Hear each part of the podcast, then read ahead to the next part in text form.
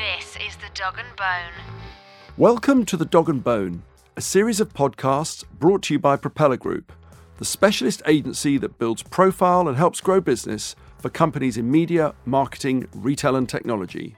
I'm Martin Loat, founder of Propeller and curator of The Dog and Bone. In each episode, we invite business leaders with something to say into our kennel for a chat, and we ask them to dig up something a bit tasty for us to chew on. In this episode of The Dog and Bone, I'm joined by Keith Moore, Chief Marketing Officer at Santander UK and soon to be CMO at national lottery operator Camelot. Also with me is Lauren Reynolds, Senior Global Brand Manager for ITV Studios.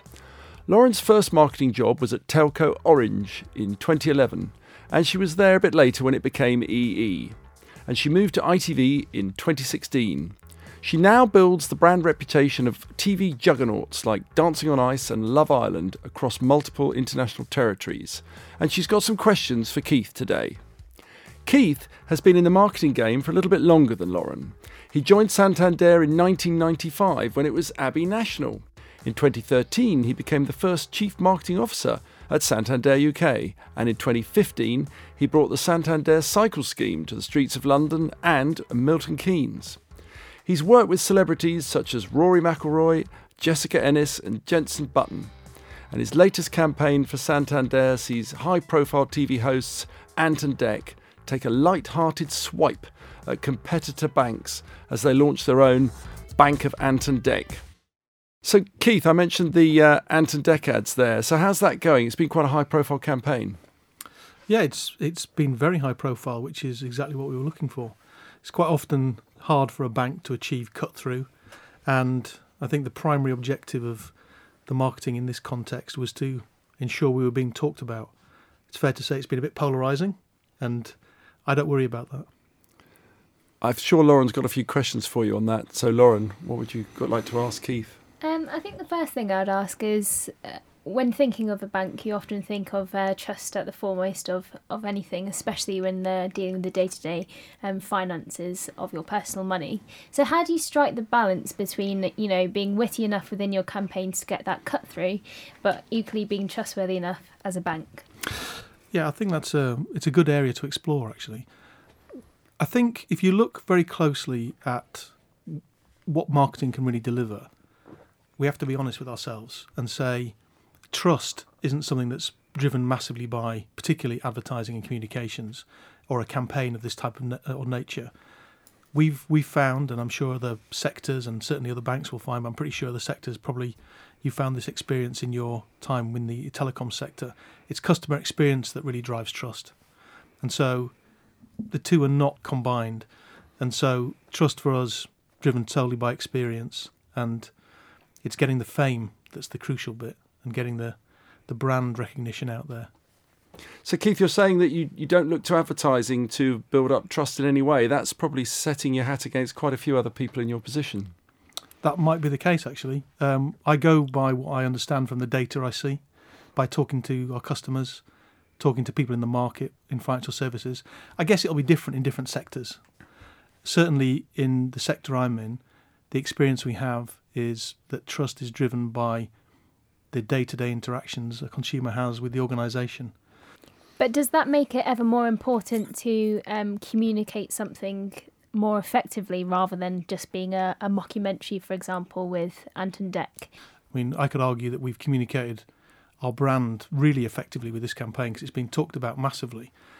However, we've chosen not to communicate a deeply serious message, and that's an important part of what we wanted to do because banking and finance generally is a dry subject. It's a low interest category. And you have to stimulate interest in it. And being a bit po faced in the way you communicate, frankly, disengages people.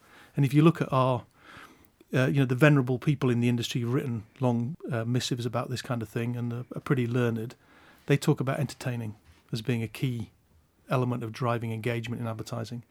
And so we wanted to drive entertainment and get people engaging through that. That was the first motive behind why we went down this route. And is that an easy selling with the rest of Santander and the other board members?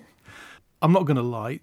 I, I I didn't find it particularly difficult because I've been there a long time and people trust me because I've got a track record of success.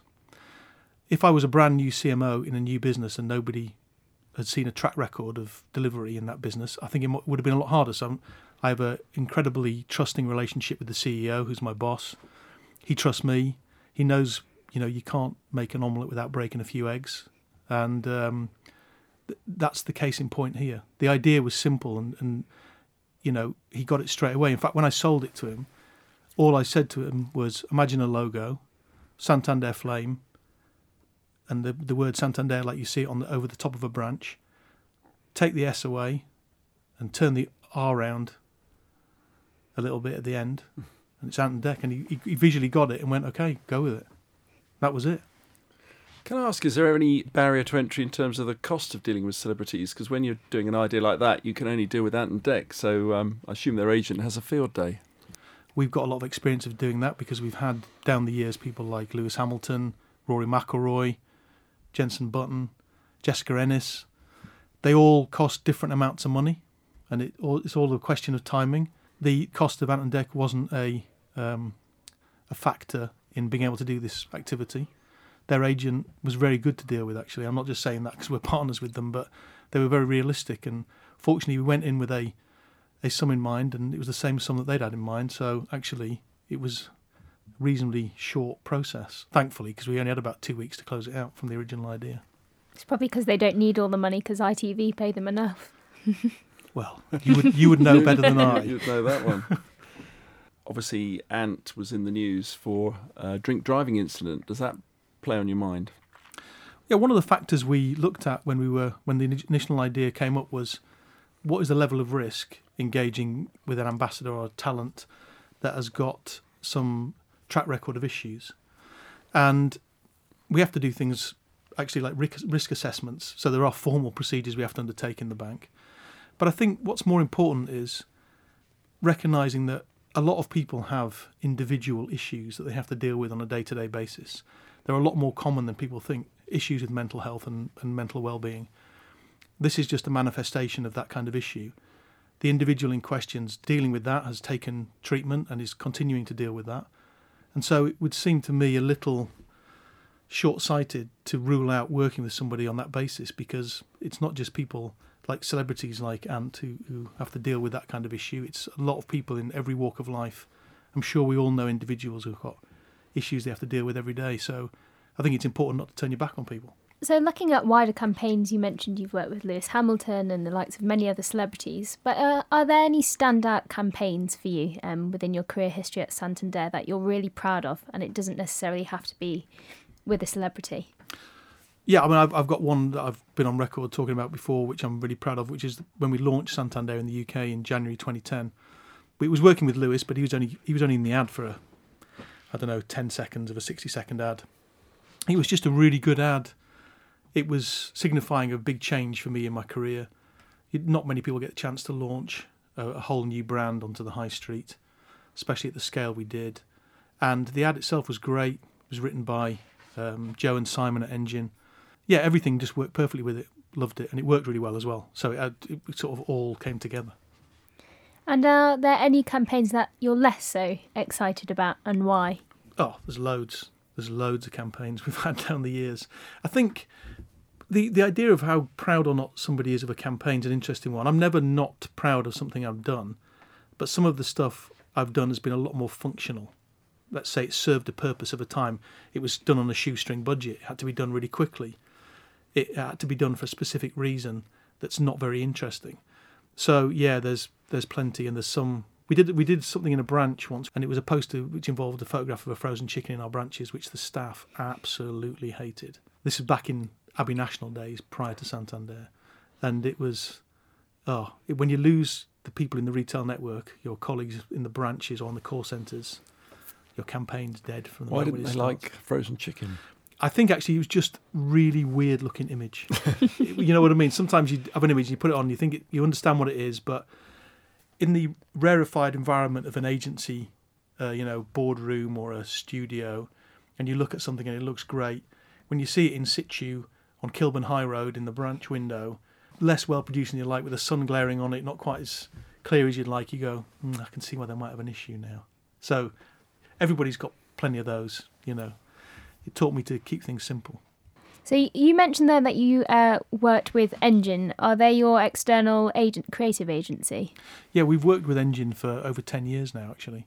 From previous g- guises, that they were previously Less Engine Group. It was WCRS, actually, who was the agency we first engaged with. They were part of a group that became known as Engine and is now actually Engine fully because WCRS brand has recently disappeared. And and how do you strike the balance between um, working with great external agencies as well as your internal resource?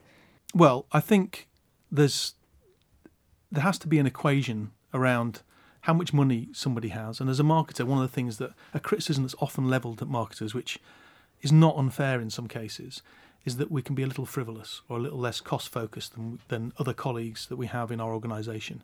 I don't like that criticism, and so I ensure that in Santander, I um, make sure we are cost conscious. Any sector you're in, cost consciousness is important, and it's important for credibility because that's how you get the license to do things like Bank of Ant and Dec.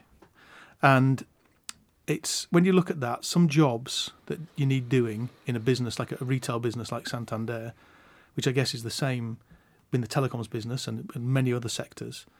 Some of the stuff you need doesn't need an ECD or a creative director if you want to do a price change or a tariff change poster or a leaflet or a notification email or you know some SMS messaging about something particular uh, issue, you don't need an external agency to do that. So in-house creative agencies, I think, are a, a good choice for clients, especially those that have got lots of throughput. They're a lot cheaper. Lauren, you've had some experience in that area as well, haven't you? Uh, yes, when I first kind of started um, my career in the earlier days, and my, it was my job to raise POs on um, various different creative agencies, I, I questioned the expense of them, um, and then that soon rolled out to uh, us creating our own in-house video agency, probably for the same reasons that um, Keith is referencing there. So definitely creates consistency and saves money, but an interesting discussion point in terms of how you harness creativity both with internal companies and then also still using those great external creative agencies that we all know and love. Where was that that you were? And that was at EE. Right. So, in your experience, do you think agencies are trying to charge too much to produce videos? Uh, you know, it, it depends what the project is. If it's a smaller project that's very much taking, for example, an advert and then cutting that and slicing it and dicing it for for various different platforms, then it's probably easier to go internally. Um, but if you're working on a larger campaign idea where they may have um, the resource already in place, then I think it can also work um, to use external agencies. I think um, nowadays more than ever, it's about striking the right balance between creativity and, and also what your budget is. I'd like to get Keith's thoughts on that a bit more because you've obviously worked with several high profile agencies and you also have your own in house resources.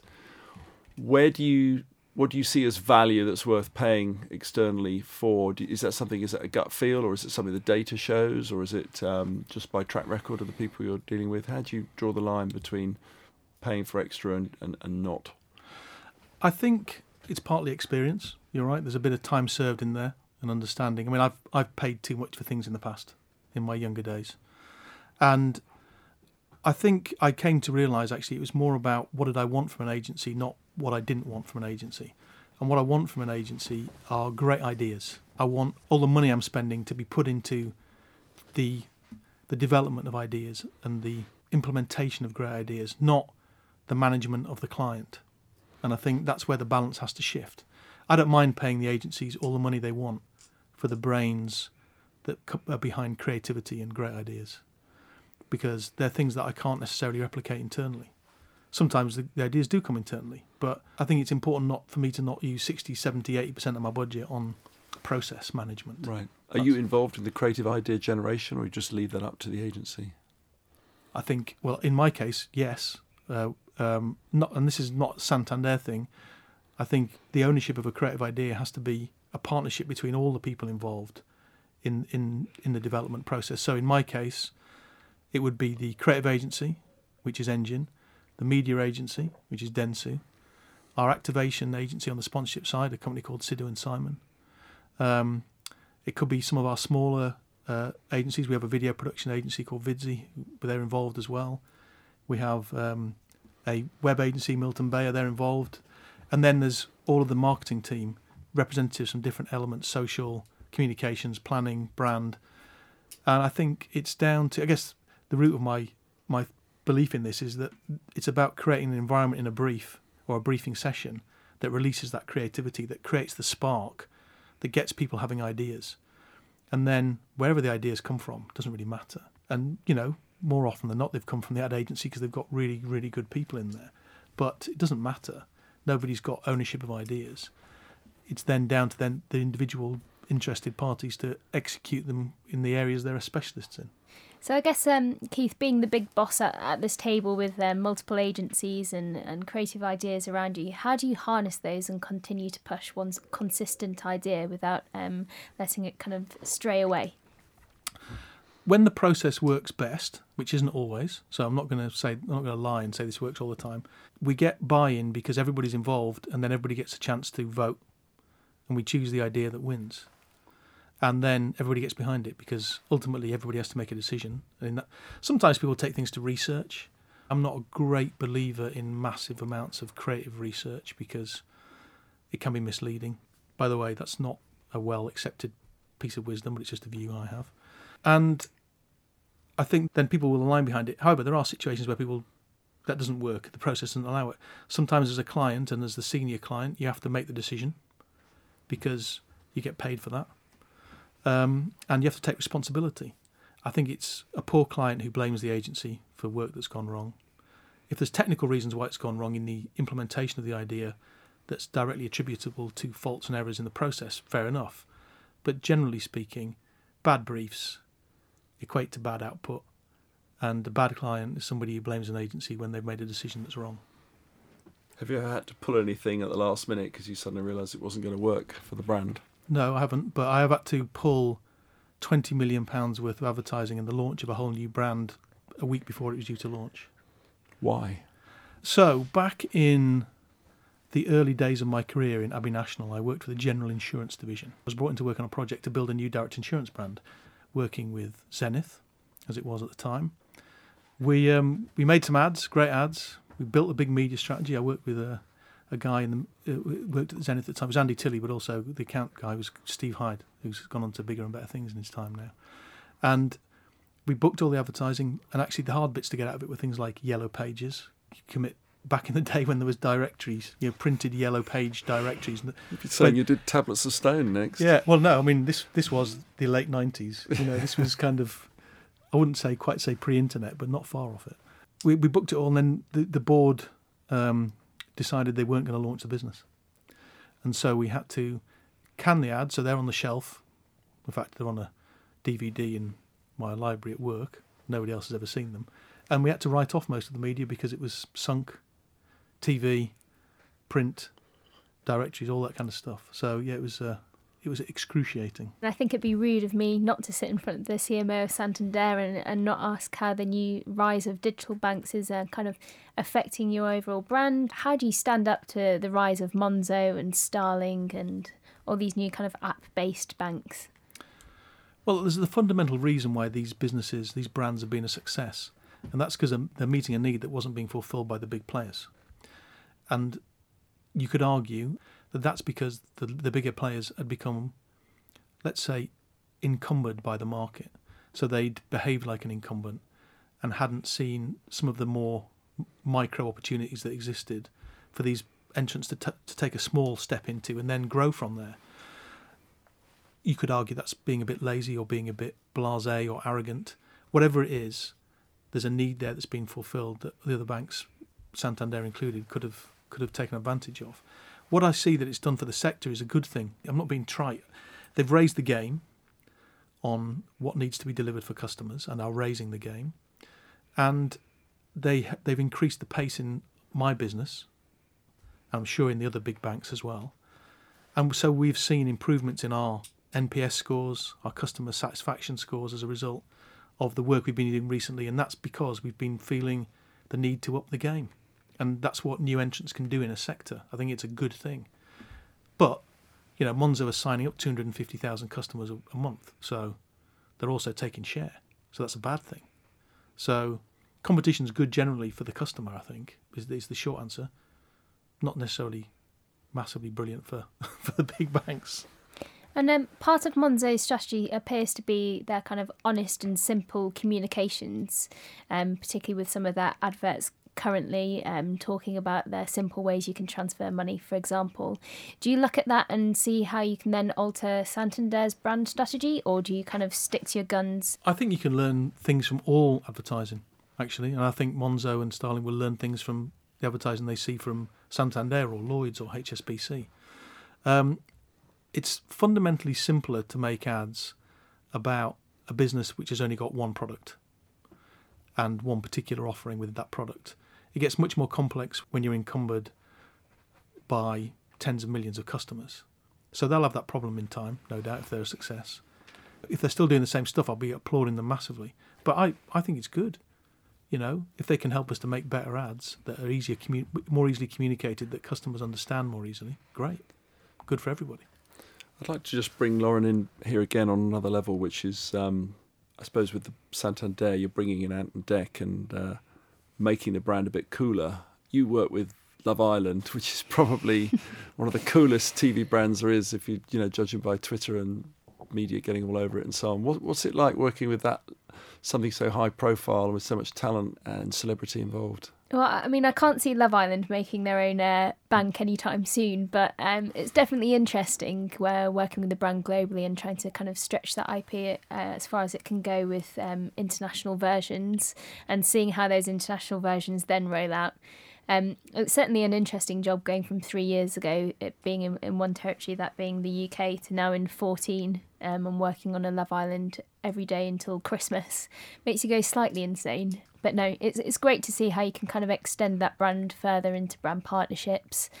Um, and commercial opportunities, and then how you then extend that on from just being not just a, another reality TV show to, to something a bit different and special.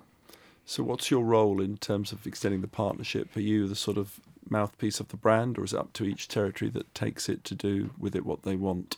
So at ITV, I, I provide a kind of brand identity almost that then gets rolled out into the international territories, and then they add to that um, with their own kind of localized version. But we'll always make sure that it remains reasonably consistent to the tone of voice and identity of Love Island, so you've got a consistent brand around the world. Uh, probably the most interesting one, or interesting one for me, we've just talked about the the rise of digital banks uh, and all of this change. So why now the you know the exciting change for you? Um, well, I've been at Santander for nearly 25 years and really, honestly, love working there. I love the people I work with. And I love the brand, obviously, because I brought it to the UK and I'm really vested in it. But sometimes something comes along that stirs an emotion in you. No head involved in the decision, all heart and gut. And you see a challenge and an opportunity. And I think there's a big opportunity for uh, Camelot, the the operator of the National Lottery. My interest was pricked to to talk to them more about the job when they approached me. Uh, and also, being frank, I've turned 50 this year and I think I've got a twitch as well, like a midlife twitch about needing to do something different. Because 25 years in one place, I mean, some of the people who work in my team are younger than 25. So I've worked in the bank longer than they've been alive. And are there any particular tasks and challenges um, that you're looking forward to or know that you'll be facing at your time at Camelot? There are several. I mean, the big burning platform is the license renewal at the at the end of 2020, which uh, is a very very important process.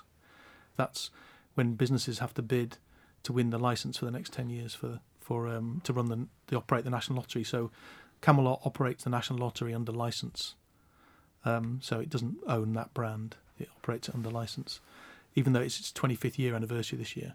So it's been the operator, sole operator since the National Lottery launched in the UK. But the the business has been going through some change. Uh, it's very publicly talked about needing to be more brand led as one of its pillars of, of its strategic uh, review going forward. So that's the main brief for me coming in to help them become more brand led. And I think Camelot's got one of the greatest brand stories in the UK that nobody knows. So you say nobody knows. It's a nationally known institution. It's on television every weekend. Yeah, agreed. They know when the draws are. You could argue they know mostly which which games are which games, but do they know that the National Lottery funds the British Film Institute, the Arts Council, that it rebuilds school halls, playgrounds, parks. It uh, funded the rebuilding of the scenic railway roller coaster at Dreamland in Margate, for example. So if you go around and look in your local area, you'll find lots of things that have been supported by National Lottery money. And that's just some of the big things. There's lots of individuals and charities. That's the side of the story that nobody really knows. It's a good list of credits you read out there. I'll ring them straight after and see if we can get a bit of sponsorship. You must have been offered all sorts of other jobs over that 25 years at, at the bank. So why did this one uh, pique your interest, as you say? Uh, I have um, been approached a few times. I, have never been offered other jobs because I've never really followed up on them because I've not been interested because I always had more to do. I think sometimes in someone's career you've got to understand where how where there's enough road left for you to run. So even though I've turned 50, I've got another hopefully 10 years left in my career, and I've got to think where's my path for 10 more years. And at Santander, amazing though it's been, I my p- marketing path has I've reached the top of where I can get to. There's nowhere for me to go. So I think the prospect of 10 more years of that didn't excite me. Right. And the business wanted me to do other things, but I wanted to stay in marketing. I'm a pure player marketeer. I like marketing a lot. It's given a lot of things to me in my life and my family, so I, I really like it as a career. And so that's why I thought I'd listen this time because there's a lot more of a path for me at Camelot because it's a sector I've never been in. I'm learning, it's new people, there's a big challenge ahead, and you never know where that's going to lead to. We talked about your career there. I suppose it's fair to say, Lauren, you're at a more earlier stage of your career than, than, than Keith. We always try to explore a little bit about career development and tips and ideas in the podcast. Are there any questions or points on career development you'd like to explore with Keith? It's an interesting one for me because I'm never really one to follow the traditional route uh, of a career, um, and more and more so, uh, particularly with millennials, a lot of people don't actually have degrees nowadays. They, you know, they go straight into whether it be schemes or um, apprenticeships. Do you think you need a degree nowadays to be successful within marketing? So I'll give. I'm going to answer this question both ways because I saw some interesting data this morning.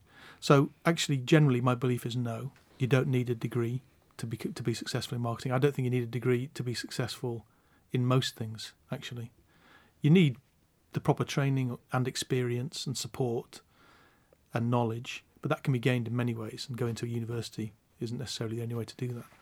However, I did see this morning on I think it was on the BBC website a report into um, the percentage of elite people in society who had particularly Oxbridge degrees, but certainly were university educated. And whilst the majority of the UK population isn't university educated, the majority of people in elite roles in society have been to university. So that's a a function of the reality of it, unfortunately. I don't think that's necessarily right, but it seems to be the way it is right now. It's a very big investment going to university now. I'm not sure being 40 grand in debt by the time you come out is a sensible move.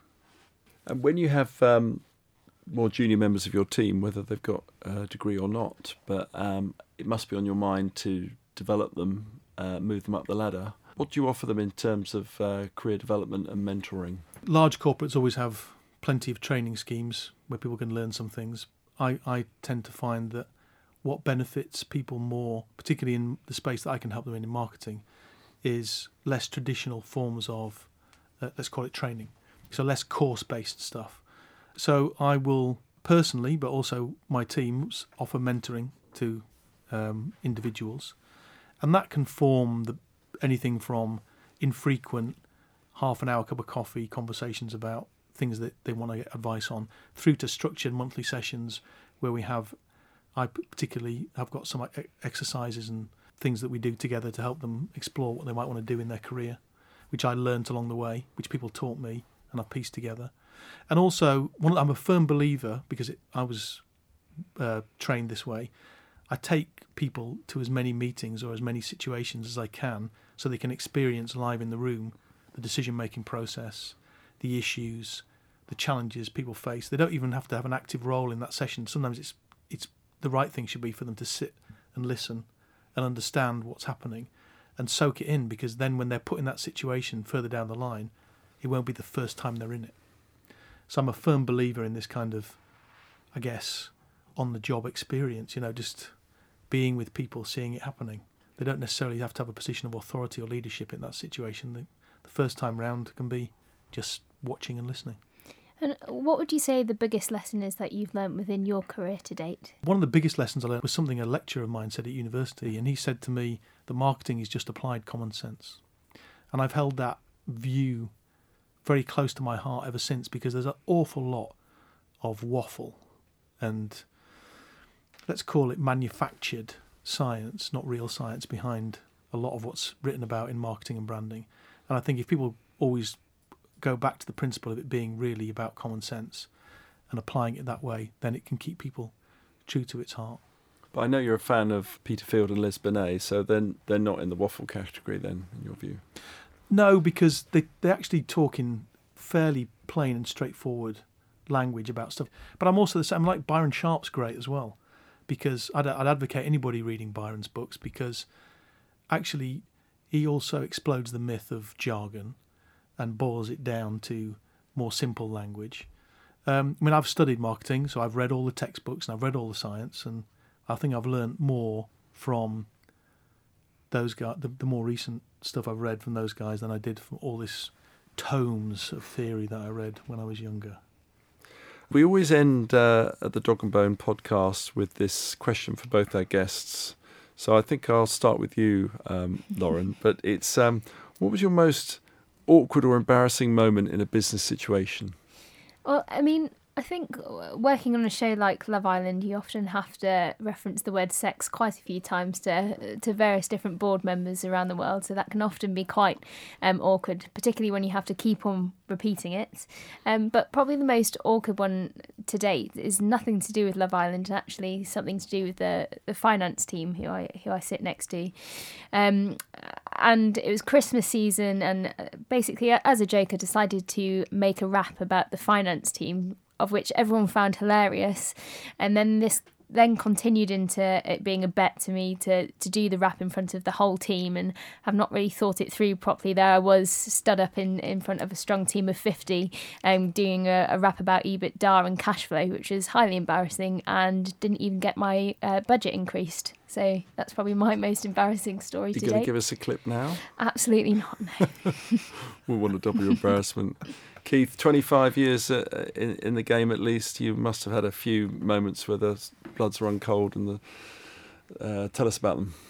Yeah, I, I think. I mean, there, there have been a few. One that I did um, recall was I, had, I got a new boss um, some years ago, whose name shall remain anonymous, and he instructed me when he came in that that we were changing ad agencies and going to this ad agency that he decided we were going to because his mate worked there, and I had to go down and tell them that they'd won the account and we were working together.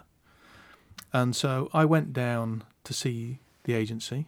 I decided on en route I was going to be straight because I'm a very straight guy.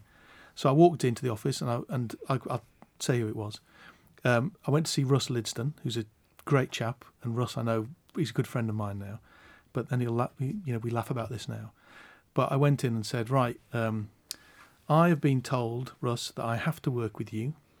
I don't think your agency is very good and I, am working with you under duress because my boss has told me I have to. I'm going to be a professional, but but just so you know. And he said, okay, that's fine. He was very professional about it as well. I went back to the office, got my head kicked in by my boss because his mate had phoned up and said this guy's just come down here, the marketing director, and said he's going to only work into us because you forced him to, etc. Had a massive fallout with my boss, and actually, as it turned out, we ended up doing some great work together, and Russ and I get on very well now. And it's funny how these things work out, but I guess the thing I learned from it is it's okay to be honest and sometimes tackle these things. And I think because I was straight with them at the start, there was no simmering kind of tension that I wasn't boiling inside like Popeye, you know, about never saying anything. But it was a very awkward moment in the room when I said what I'd said because I don't think they had many clients who come in and said that to them. Well, well I too know Russ, so um, the a- agency was probably Euro RSCG. It might well have been, yes. I managed to put two and two together. On that note, we're going to end the podcast. So I want to say thank you very much for your comments and contributions, Keith Moore and Lauren Reynolds. Thank you. Thank, you. Thanks for joining us on the Dog and Bone. Please subscribe to the podcast, and if you have any questions or suggestions, do get in touch via our website, dogandbone.dog, or send us an email at woof at dogandbone.dog.